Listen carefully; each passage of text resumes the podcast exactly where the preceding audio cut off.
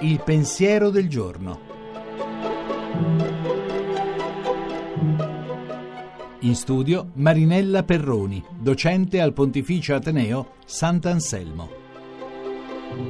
Sentire alla radio che il più alto numero di morti tra gli adolescenti è causato dall'alcolismo non è un'informazione, è un necrologio sociale e fa molto male. In diverse città d'Italia esiste una strada o una piazza dedicata ai ragazzi del 99, quei giovanissimi che nel 1917, dopo la sconfitta di Caporetto, sono stati mandati a salvare il salvabile di una guerra orrenda, cominciata male e condotta ancora peggio. Ma i nostri ragazzi del 99, quelli nati non alla fine dell'Ottocento ma alla fine del XX secolo e che oggi hanno meno di 18 anni, non avranno né targhe statali, né encomi, né medaglie. Eppure sono morti e muoiono anche loro in guerra, in una guerra sorda e implacabile. Nessuno li manda al fronte, niente baionette né granate, niente pidocchi né amputazioni, anzi benessere e pulizia, vacanze e movida. Fare i moralisti sarebbe fin troppo facile e comunque non servirebbe a niente. I loro generali sono alcol e droghe, la loro guerra di posizione sono le ore e ore consumate, come cantava Francesco Guccini, alla ricerca di qualcosa che non trovano. Non bisogna generalizzare, è vero.